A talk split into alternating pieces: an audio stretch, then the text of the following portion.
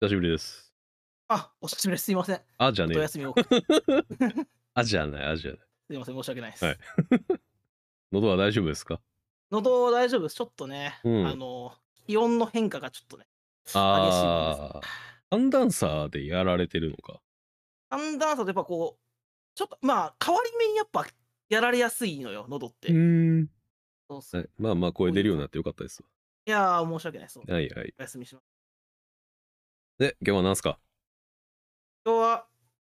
まあ、あのーここでは、まあ、あんまりこう、うん喋ってないけど、うん最近やってるゲームのおー話。まあ、何本かゲームうんやってて、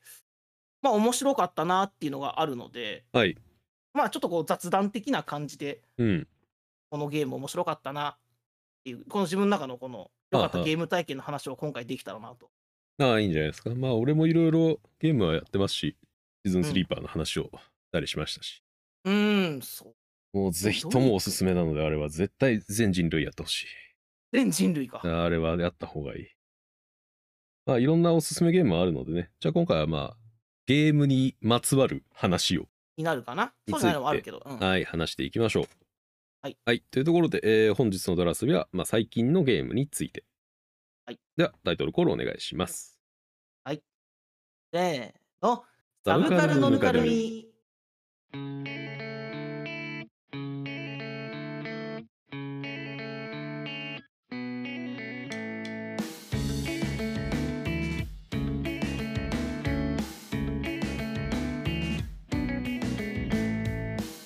第164回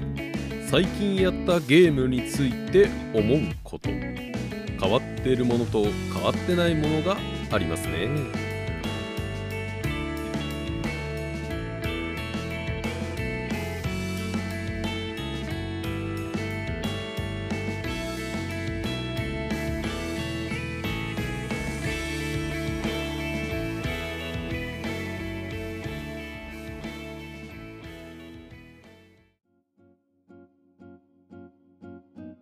でゲームなんてもう毎日出てるからな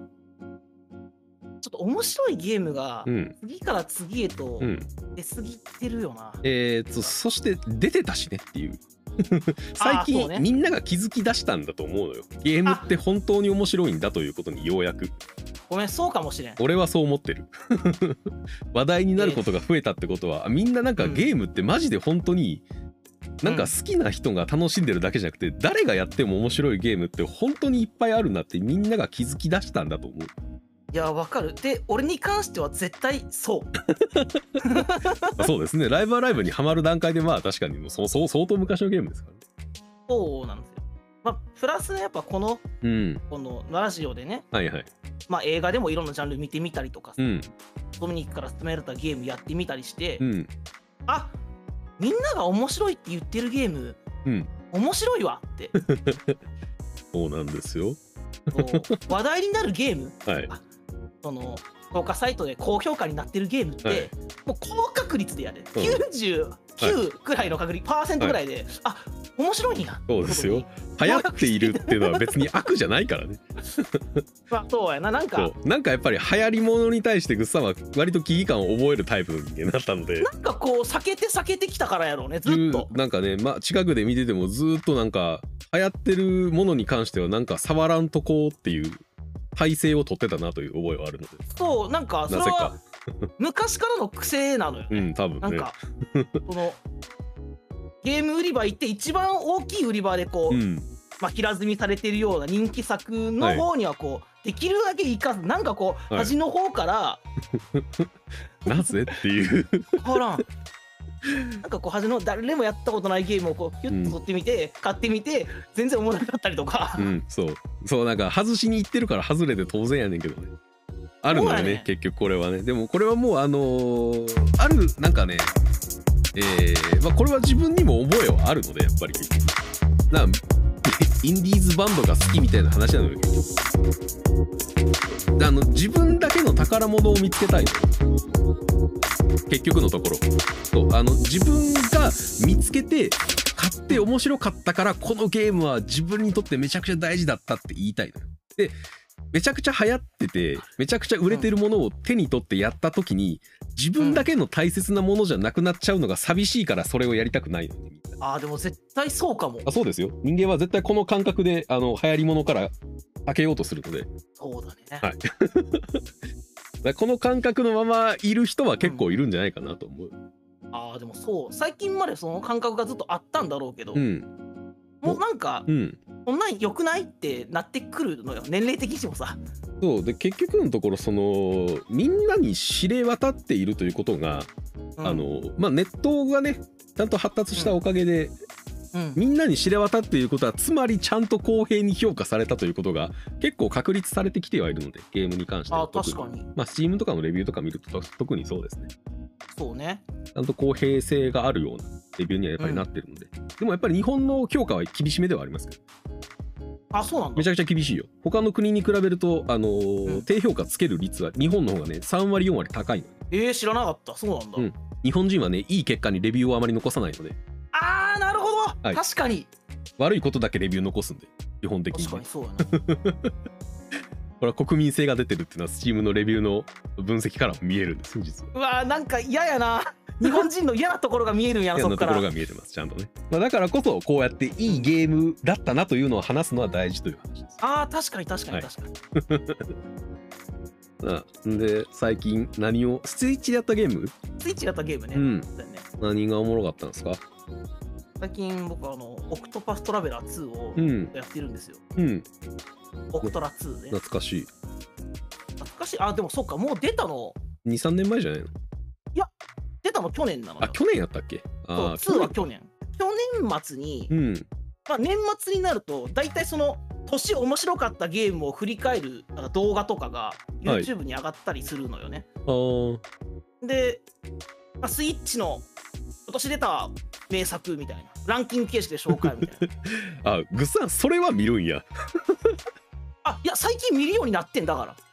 それで出てたよこたつでやってみるとめちゃくちゃ面白くていまだにずっとやってる感じなんやけどでもなんやろうなその本当俺が今までうんやった RPG とは違うというか多分まあおオクトラ2みたいな RPG 他にもあるんかもしれんけどあ俺はなんかねその RP 俺が今までやってきた RPG はうんこうストーリー結構一本道のやつが多かったのよ。うんオクトラ2は、まあ、まあ主人公まず8人うんで、うん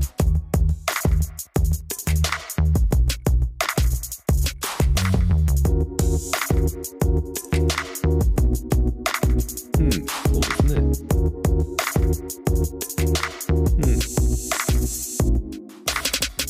自由にそのゲームの中の世界をうん、うん、うろうろしながらその進めていく感じうん、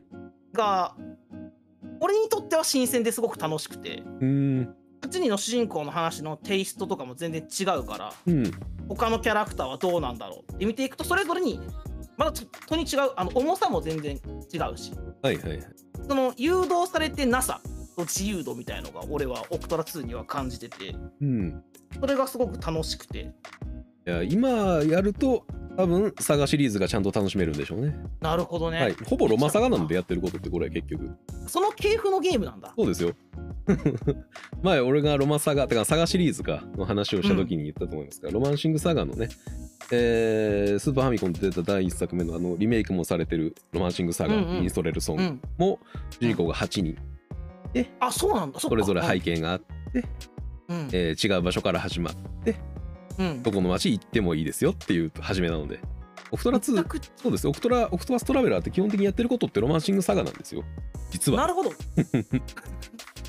ロマサガってこういう面白さだったんだってことなのかなそうですよそうかでで多分俺がねロマサガの話をした時にグッさんが「うんうわなんか RPG 初心者には難しそう!」って言ってたの覚えてんねんかすっごいうんうんうんだからまあ初心者を抜け出したという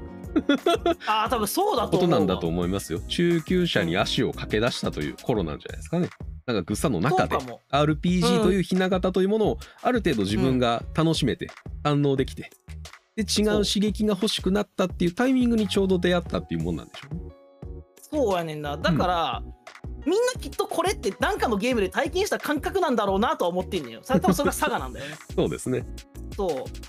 あとまあシンプルにコマンドバトルってこんな面白かったんやと思ってやってる面白いですねロマサガ面も白い同じようにコマンドバトルなのでコマンドバトルとしての面白い戦闘っていえばまあサガも出てくるしオクトラも結構出てくること多いかな、あのまあ弱点見つけてみたいなあの感じとかあもう全くそうで弱点見つけてついてあれとかねまああのーマスクになってるけれども、えー敵が出てきたらその敵の下にね、あのーボックスがあってどの攻撃の属性が弱点なのかっていうのがうん戦闘の中でどんどん開示されていく感じ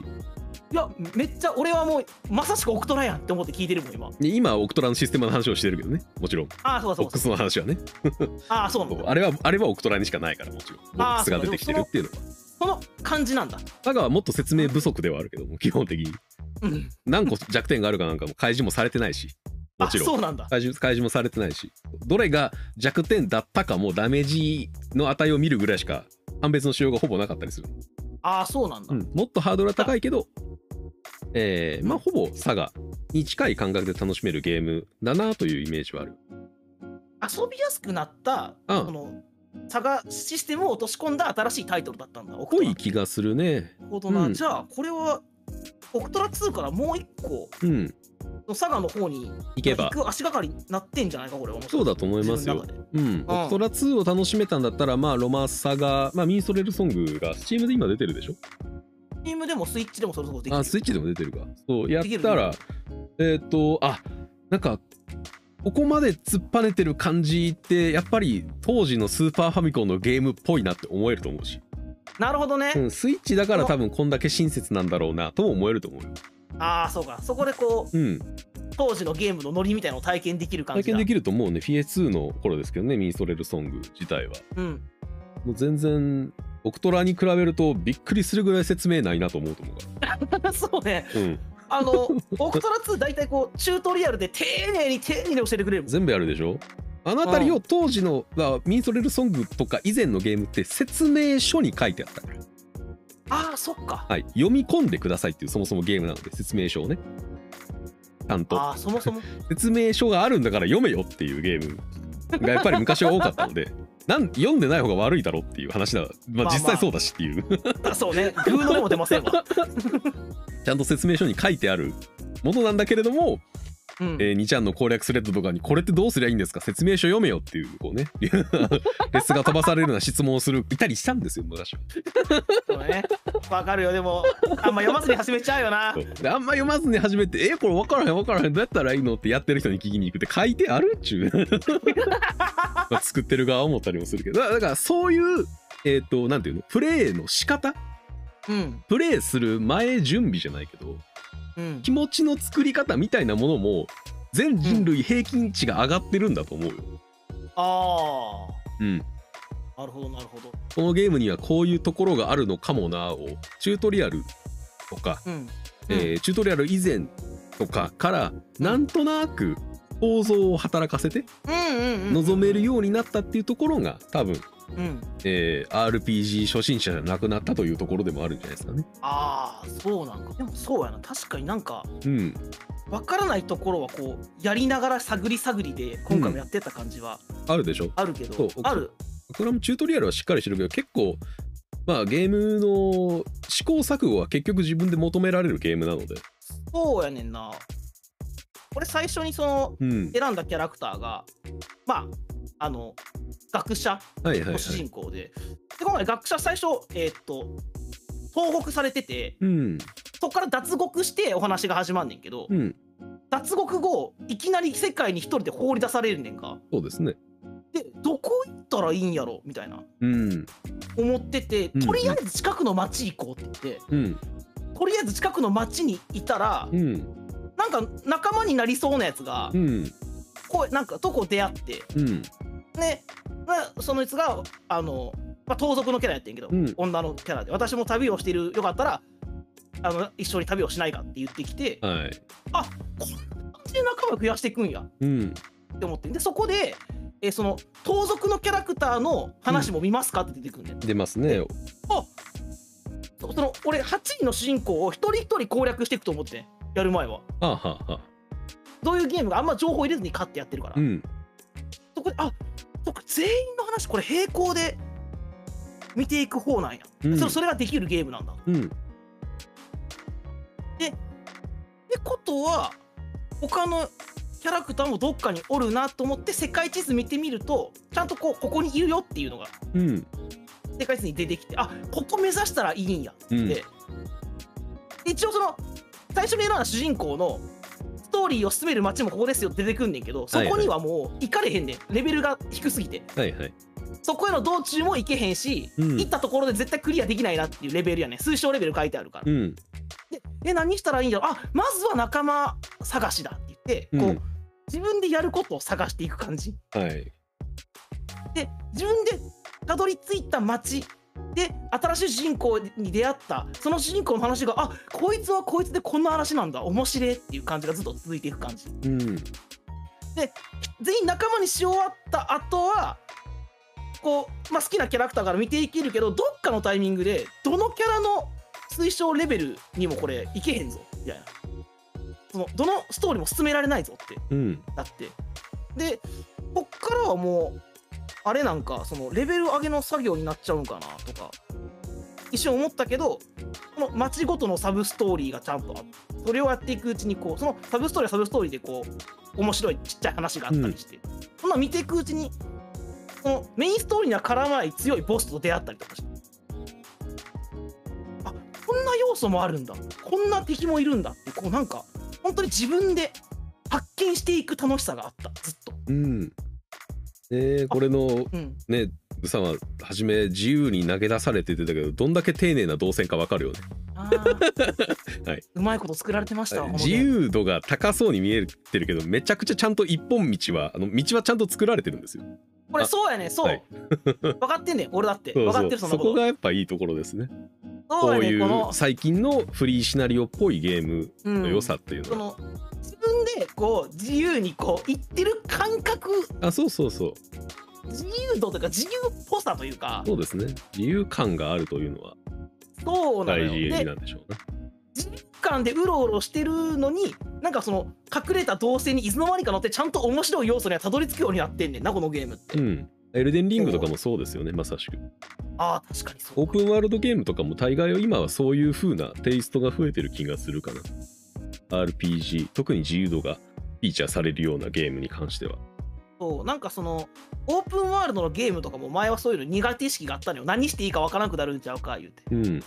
うん、でもこの「オクトラ2」の楽しみ方をこうは知いったことによって、あオープンワールドで何でもできるゲームってきっと面白いだろうなって、そうで多分オープンワールドをやってなかったもん多分グーさんそもそもね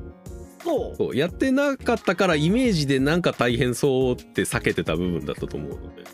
うんうんそうそうまあそのイメージを壊してくれるものに会えたのは一個いいことなんじゃないかもうなんか舞台となってる街一つ一つとかもこううんそれぞれこう歴史がちゃんとあってそれをちゃんとこう読めるところとかもあってさうんこのなんかこのゲームの中の世界にこう没入していく感じも楽しいのよね。この土地ごとの歴史をの本がちゃんと読めたりとかさうんそうだからどういう歴史とかなんか面白い話がないそのあたりああ俺が面白かったのはその途中砂漠の中にうんある国で、うんこうク国と鎖国ってうん国が出てくんねんうんで他の町は結構そのカタカナの町名が多い中まあ漢字が入るちょっとまあ和風の感じのうんとこの歴史の書を読むと、うんそのこの国の地名が極端に短いのは喋る時にこう口が口に砂が入らないようにという説もあるみたいなことが書いてある。ああいいですね青森っぽいですねうん そうそうね確かにそうやわ。もうかんそらそらそうでしょ日本日本で作られてるゲームなら全然青森モチーフでしょその表方言ベースでしょうねそのあたりのフレーバーの付け方っていいですねなんかそういうな細かい風俗の部分とかねあの RPG はやっぱり結構やってたりするので、そうそねのあたりをえっ、とだからゲーム内に出てくる本書籍の数とか、うんえー文章量っていうところが結構取り沙汰されることが最近増えた気がするんですよ、まあスカイリムあたりからかなやっぱりうんうんうんスカイリムとかバルダーズゲートとか、あの辺りとか、ああの、ゲーム内に出てくる本で100冊ぐらいあるので、そもそも。ええ やばそうですよ。すごいなそれそうは。中には歴史書もあれば、風俗史もあれば、えっと、官能小説とかもあれば、普通の小説もあったりとか。そんなん絶そうですよ対面白いやんだからそういうものとしてやっぱり作り込まれていくのがやっぱり RPG なんですよね。うんうんなんであのー意外とグッさんが今まで触れた RPG 自体にもうんうんうんそれぐらい作り込まれてはいたんですよ。と俺がそこをそうそうそうそんなにこう寄り道というかそうそうそうそ本う触れてなかった当りにことかね。そうそうやね触れてこなかっそうであと触れる触れ方がやっぱりなかなかわからないと思うのよ。初めそうんうのんうん RPG というかそのゲームの世界をあまり知らなくてあうんこれこういうストーリー追っていくんだって追っていく過程にある本ってた、うん、えそれわざわざ読みに行かなきゃいけないのとかあそうよそっちやった読んでプラスになることってなんかあんのこっちストーリーやん別の話じゃないのっていうその疑問が先に浮かんじゃう人が多いと思う、ついそういうのスルーしてそのメインストーリーが面白いゲームであればあるほど、そっちをどんどん追っていっちゃう方だったのよね、俺はん、だからスルーしてるんだと思うそういう作り込まれた部分っていうのをそうそう実はねそうではないというのも一つ RPG を楽しむ上で大事かもしれない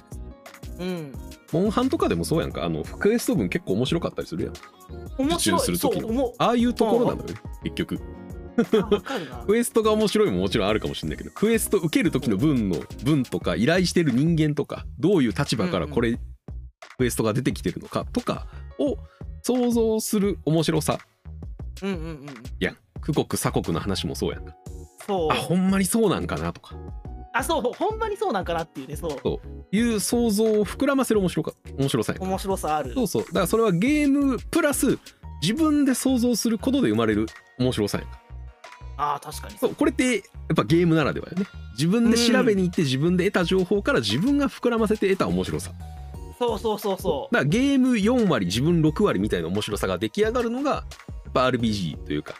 こういう世界観の広がりがあるゲームの面白さの気がする。さっきのさ出てくる文章量の話で言うとさ、うん、ドクトラそのさモブキャラほぼ全員にこう4行ずつぐらいそいつがどういうやつかって書いてあんのよこれ読んでいくだけでも結構楽しいというか面白いですよ。芸事がすごくこう盛んな町にうん途、中行くのよねでいろんな、まあ、大道芸だ音楽家だ集まっている中で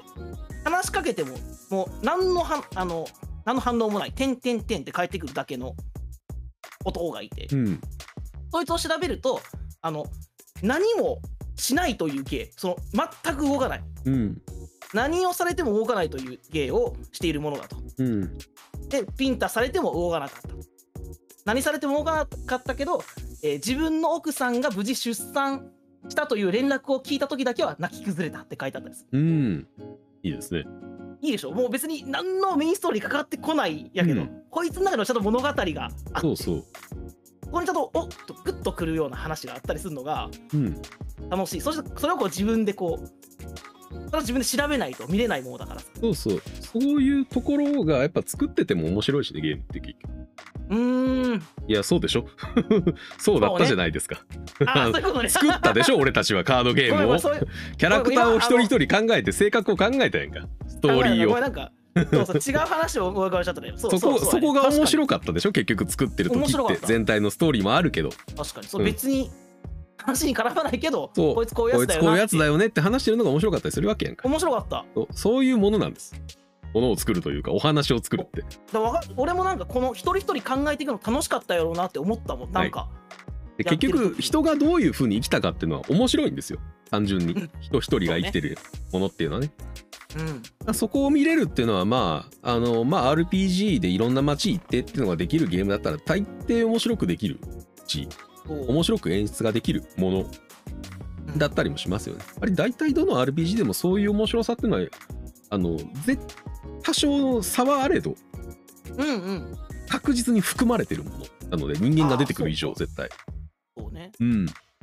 んかだから今まで通ったそれこそ RPG じゃなくてアクションゲームとかでもそうだけども、うん。えーサブキャラの立ち位置とか今までの歴史とか来歴とか、ああ、うん。そういうのを調べていくのが面白いになれると歴史が好きになれますちゃんとそう結局それって歴史が好きになることだ確かに、そうか、人が生きた、そ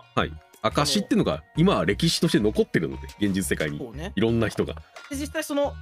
現実モチーフの映画ができるくらい現実の話も面白くてってことやもそんうですそうですもう現実の方がそもそも面白いんだからうん。あほんまにそう小説よりきなりやそまあうそれをまミットして創作物になってるわけだからねあ確かにあそうかそうかそもそもねうんだって人生なんて描ききれないでしょ一本のゲームでの通りです。どんだけ割愛してんのよって話やんか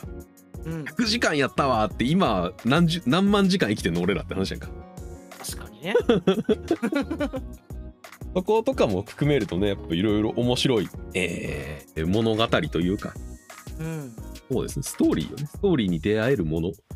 だったりもするんでしょうねいろんなストーリーにこう出会えるうん RPG の楽しみ方がうん、分かってきたんだ。だと思うよ俺が。そう RPG っていうのはそもそも一本メインストーリーがあってじゃなくて登場人物の分だけストーリーがあるのね結そう局だよね。そうそうそうだから多分それが面白いんだと思うのよ仲間になったりしない奴らですらそうだ。そうそうそうっていうところもえっとよく見えるように作られてるオクトラ2がすごいっていうのも多分あるんでしょうんう。んストーリーねまあストーリーゲーは結構いっぱいあるからなやっぱりあのその RPG じゃなくてストーリーゲーって言われるゲームっていっぱいあるのよ ストーリーゲー。はい。だからそのストーリーっていうものが本当に面白いから、そのストーリーを楽しんでくれ。もうゲームジャンルとかどうでもいいから、これはストーリーゲーなんだ、みたいな。 なるほど。そういう風そにう、あの、評されるようなゲームっていうのがいっぱいあるのよ、結局。でも RPG うん。のかどうかに問わずってことね。とのとそうそう、もちろ問んわず。えーだから、アドベンチャーとかにもあるそんうですねそう、アドベンチャーとかでもあるし、あの、ローグライクとかでもあるしね、普通に。ロローグライクでストーリーゲーか。そう、俺が最近やったやつで言えば、クロノアークっていう、ロノアーク。クロノアークっていう、これはどこだろうな、中国か韓国か、まあ多分大陸製なのは確かやねんけど、うん。えーローグライク、うん。コマンド RPG 風のデッキ構築型ローゲームですね。RPG かな。おーで、うんローグライクで気構築、その、あスレイザースパイヤー的な。とパーティーメンバーをね何人かつうくん、えー含めて、えーうんそのパーティーメンバーに入っているキャラクター固有のカードがデッキにす入っていくのよ5枚ずつぐらい。まあパーティーメンバーはじめ2人で始まるから10枚のデッキができるんだけどうん。でこの10枚のデッキの中から、まあ、毎ターン、えーうん手札がバーって引かれていってうん。その手札を応じてどんどんマナを使って消費していって、その戦闘コマンドバトルというかその戦闘を、えーうんクリアしていくっていうのを進めながら、えーうん時計塔、えーを目指すというストーリーなんですけど、うん。うん。えー主人公が一人ちゃんといるんですね。はいはいはい、はい。えールーシーという、えーうん星派もいかない少女で戦闘能力が何もないんですよあ、そうなんだ。はい、でもこのこのえーをまあ護衛する目的でパーティーメンバーが何人かいたりするんですけども、うんうん。えーもうチュートリアル戦闘がうんあるんですよやっぱりまあこういうちょっと特殊なシステムなんで、まあそうやな、ちゃんとこう丁寧に教えてくれた方がいい。うん、チュートリアル戦闘があるんやけどチュートリアル戦闘で全滅するんですねえ チュートリアル、 はいチュートリアルって大体その、まあ、雑魚的的なちょっと倒して終わるんじゃないの大体。はいでなんで全滅するかっていうとうんこの主人公とされる少女がうこんの世界をループしているからなんですねおおおっ となので、この少女はすでに500回ループしているということが、チュートリアルの段階でわた明かされることになるんですね。でこのループしてる設定と、はい。ローグライクやからめっちゃ相性いいし、ね、そうです、そうです。だから、まあまあ言ったハデスみたいな、あの、死んでいくことで、えーループすることで話が進んでいくという、はいはいはストーリーの演出になったり、まあキャラクター一人一人の素性とかもあったりするけれども、い、うん、もうい、まあ一回ループするだけですぐ分かっちゃうから、これだけちょっと言っちゃうけど、おあの、このクロノアークって世界がそもそも仮想現実ってことがすぐ分かっちゃうんですね。ええそ うなんやなんで仮想現実の中でなぜループしてるのかみたいなことがどんどん明かされていったりとかそうやこれは結構仮想現実の中でうルんープのなんでわざわざループしなきゃいけないのかとかこのねキャラクターの一人アジールってやつがいるんやけど一番初めにうんあのもうチュートリアルの一番初めに出てくるアタッカーポジションのキャラなわけよ。えーうんうん銀うん髪で、うんえーまああのショートというかボミディアムフェア普通の分かりやすい丸っぽいシルエットの髪してて、うんえーまあ、幻影剣っていうねあのゼロコストで攻撃できるっていううんあのスキルを持つっていうね、まあ、すごい手札が補充しつつ手札で攻撃できるっていうカードいっぱい引いてカードいっぱい使えるっていうカードゲーム好きにはたまらないキャラなんですけどああいいね分かりやすく強そうじゃないそう分かりやすく強いこのキャラがいるんですけどうんルーシーがそのループするタイミングとかで記憶を思い出すことがあって、はいえーアジールとまあ他のキャラとかが、えーみんなで連なって時計塔に向かっている時にピンチになるんですよ、うんでルーシー今だお前の力を見せてやれみたいなことをアジールが言うのねおでもルーシーはでも年派もいかない少女なのでうんできないって泣き出しちゃうそうだな何の能力もないっつってたもんなうん、だから実際そのイベント中のその戦闘の中ではルーシーのさっき言った、えールーシー自身のコマンドカードもあるのでただそれあがーそあるんうだ、うん、あるんだけどそのルーシーが泣いてるからそれが使えないってなっちゃっておうこうあ使用できへんなあそういうイベントもあんのかって進めてたらうんアジールが途中で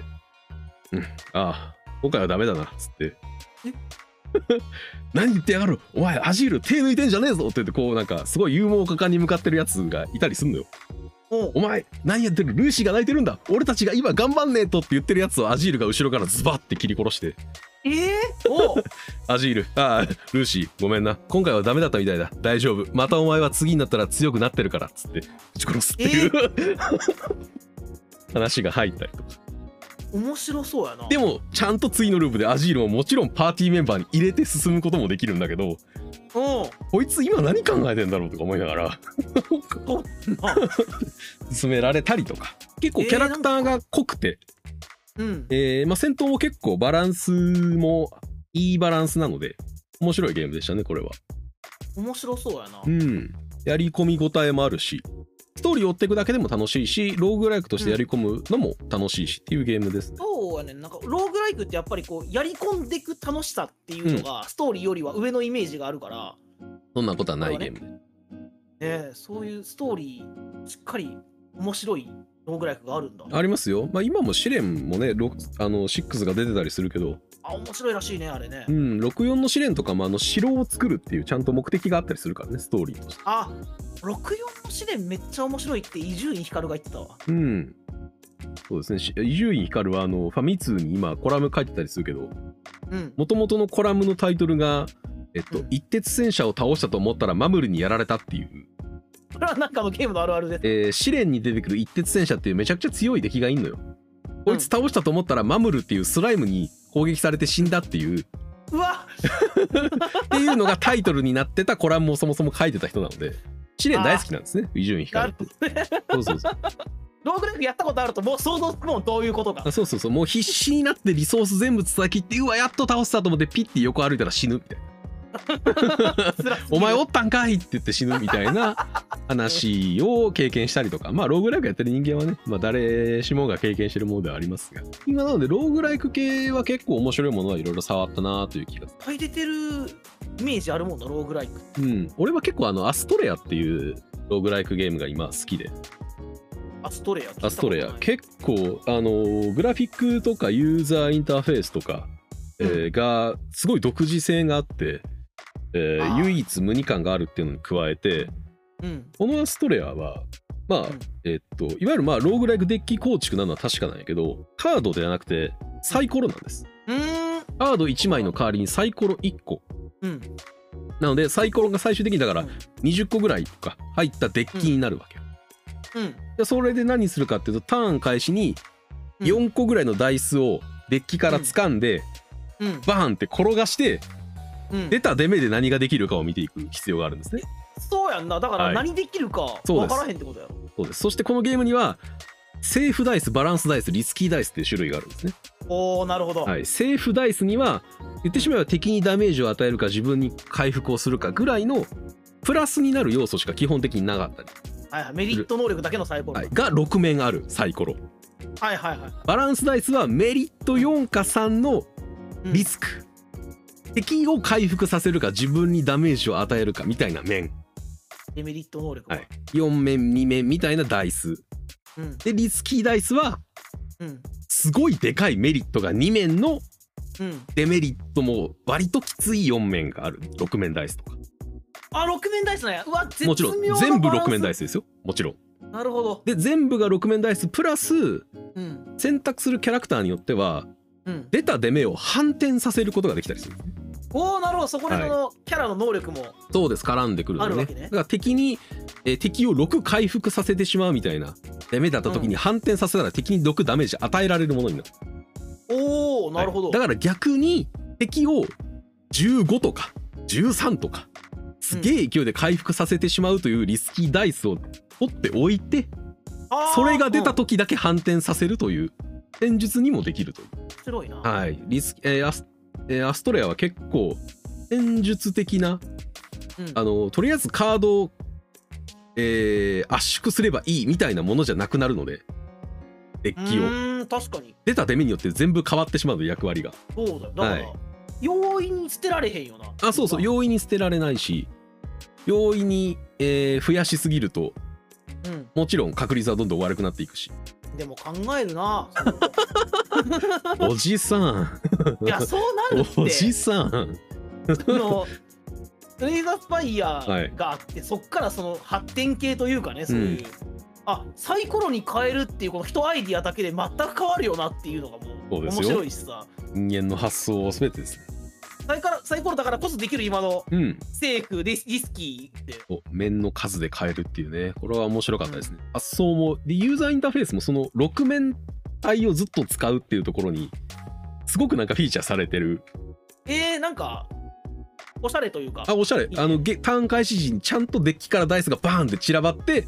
うん、何の出目が出たってのはちゃんと転がるところまで見せてくれるのでえー、うんこの辺りもやっぱりだからダイスをその場で振ってるボードゲームがそのままデジタルゲーム化したような面白さがあるゲームでしたねボードゲーム感みたいなね、あそうすごくあるサイコロ振って動いてる様子見んのってドキドキして楽しいもんな、面い白いのよねこういうのが好きな人が作ったんだろうな感があっていいですねやっぱや俺も今思った絶対作った人はボードゲ好きだなってう思ったんそうそうだからそのさっきの「オクトラ2」じゃないけど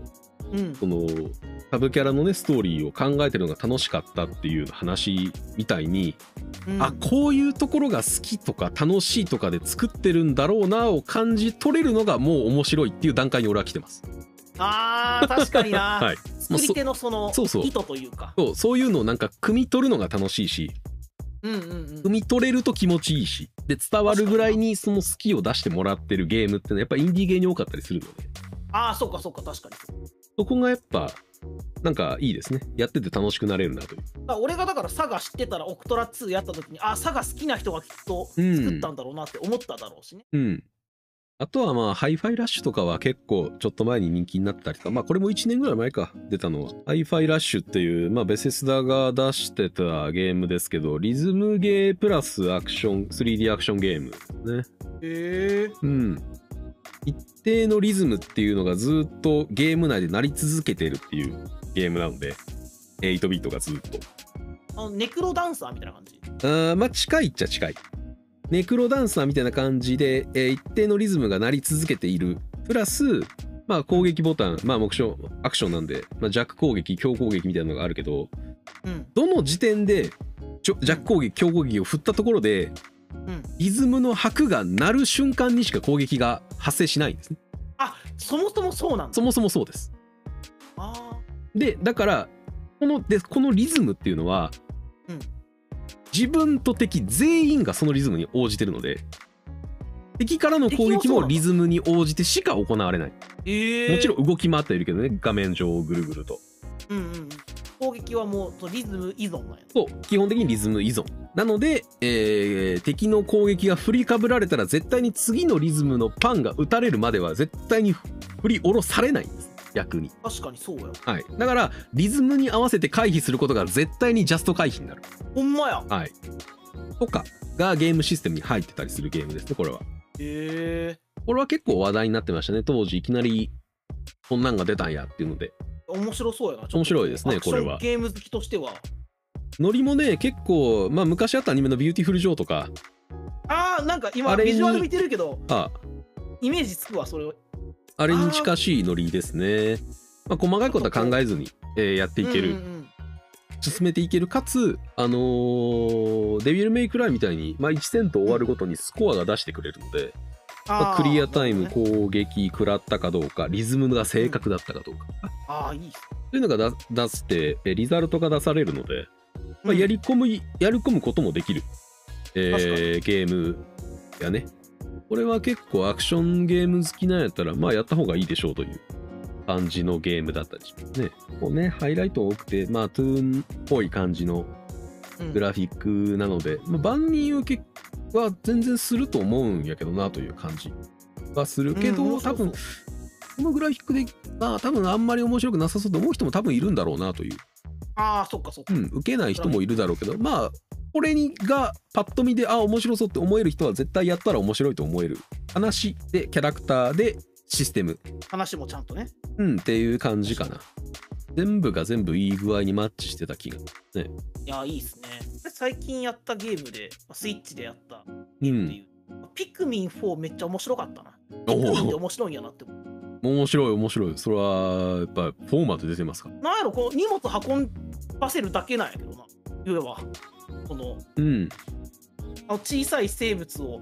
たくさん投げて、こう、ああ運ばしてっていう。これはなんか宮本さんが前ピーピン4が出た時のインタビューかなんかで言ってはったけどうん。あのー段取りゲ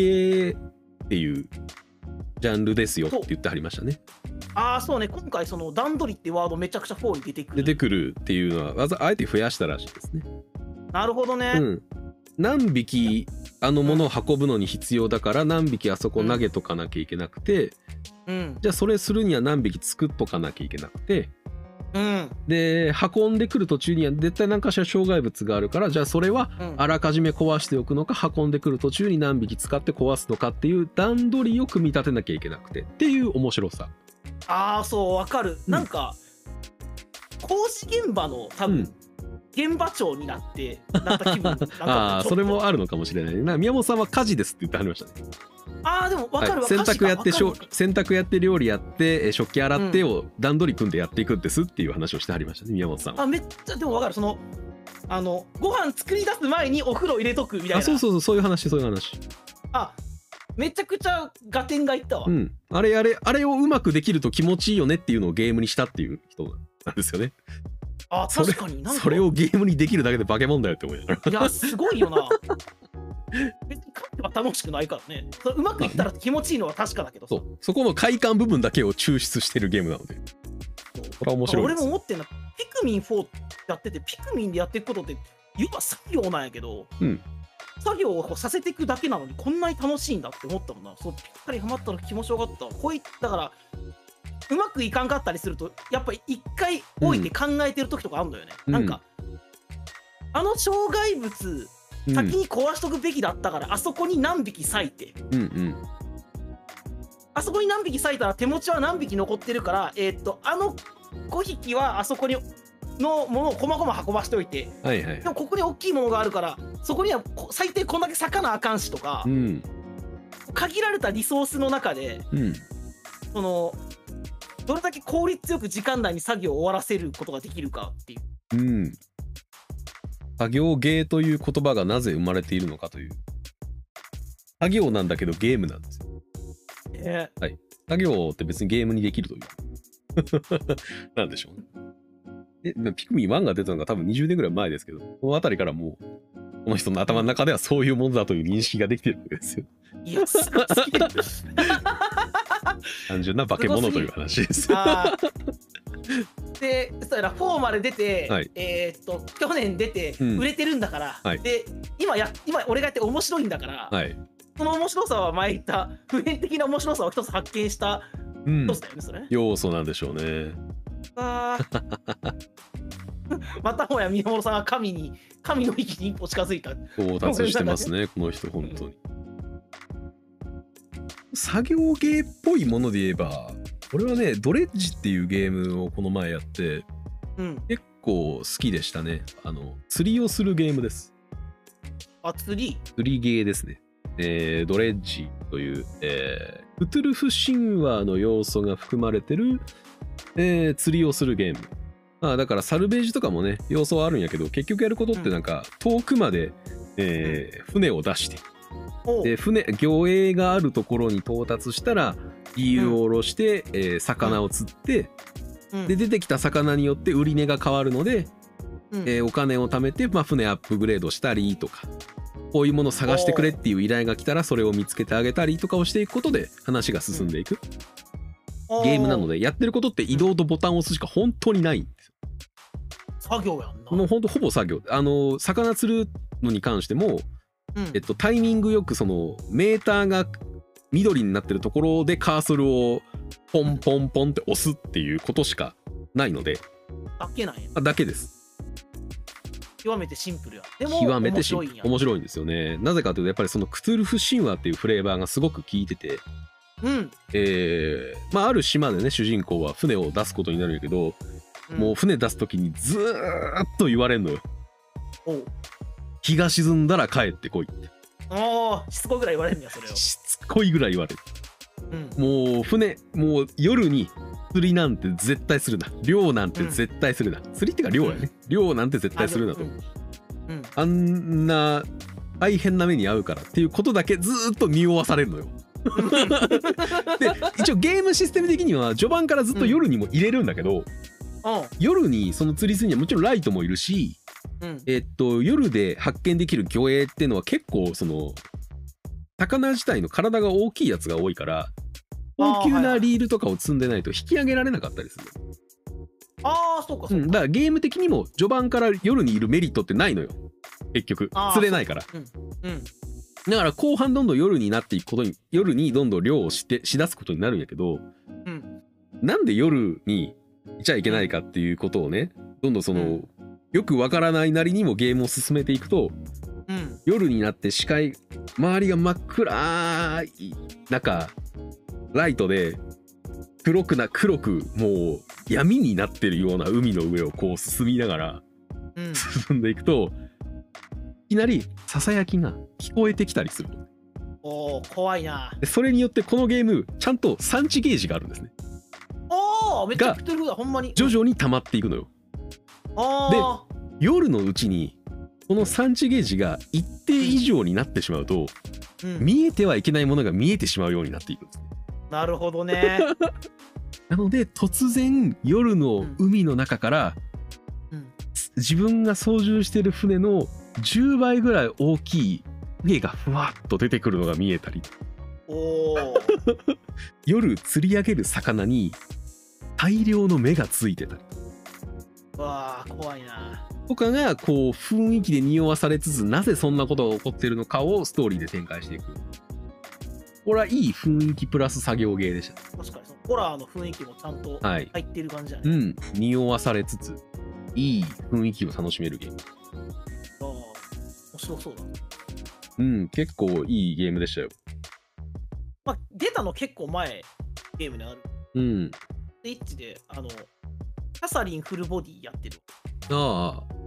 なんやろうなこう試行錯誤してたまたま登れる瞬間があったり とかしあなるほどてるな今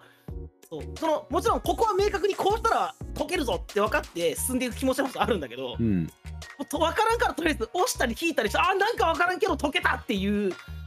偶然のはいはい発見の面白さもある、 RPG のやり方というかそのストーリーの追い方っていう話、うんで、えーまあ、今までやってなかったことができるようになったっていうのはすごく大きな違いなんじゃないでしょうかねいやーそうね楽しみ方今までしてこなかった楽しみ方を一つ得たような感覚がある、はい。まあ今多分今回話したゲームはまあどれもおすすめというか、えー一通り進められるゲームなんじゃないかなと思いますね。まあ、俺はオクトラ2やってないんで何とも言えないけどまあおこれはおすす めです俺自身は。うんえーまあまあいろんなね、まあ、何かしらのゲームである段階でうんフレーバーって絶対あるのでうんうんうんそのゲームである理由がうんたとええーっと何の説明もないローグライクゲームだったとしても、えーうんハクスラ系ゲームだったとしてもうんヴァンパイアサバイバーでさえヴァンパイアを倒しに来てるヴァンパイアハンターがいるというフレーバーが一つあるわけなので、ああ確かにそうはいね、、どんなちっちゃい、うんどんな小規模なゲームであってもフレーバーが絶対あるのでうんそこから読み取れるふく想像を膨らませられる要素っていうのはかなりあるしうんそれが一つあるだけで、えー自分が能動的にゲームに参加しているという感覚確かにそうに得られるもんだと思うしこれはだから映画とかアニメとか漫画とかでは得られないものそうねゲームなだらとではは、うん、思いますね。なのでまあそういう要素のあるゲームっていうのはやっぱり、まあ、昔のものを遡っていくにしてもうんやってることは同じなので、確かにそううん、そのフレーバーの感じ方という部分は。うんうんなまあそういうものをまた今後も新しいゲームではい触れていってもらえればいいんじゃないでしょうか。そうねはい。というところで、えー今回のドラスビーは、まあ、いろんなゲームのお話でした。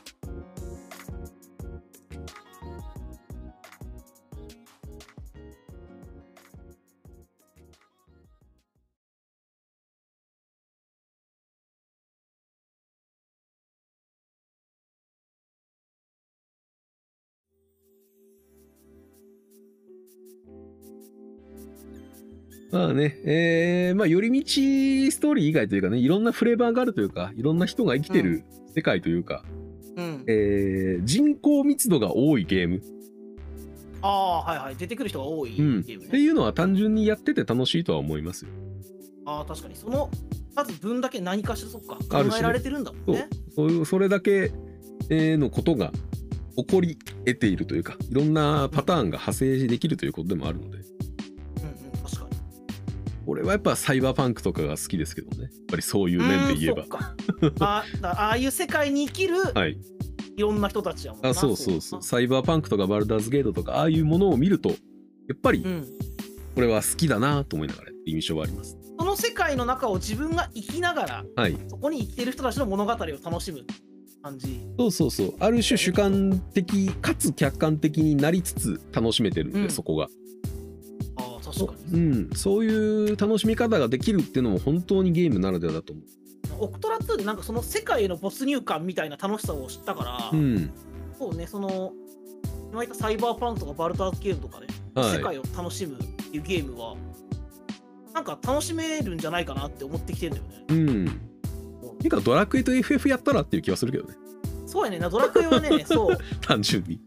最え最新作11だよね11ですけどねそう持ってんのになドラクエと全然ずっ FF をやるだけで多分そこってこの辺りからずっとそうなんだなって思えると思う FF10 も結局のねとこそうずっとできてないんだよなそうそこをじゃあやってまた喋ろうかなはい、まあ、やってみてもらえると面白さはわかると思います。はい、というところで、えー本日もご視聴いただきありがとうございました。ありがとうございましたお疲れ様です。お疲れ様です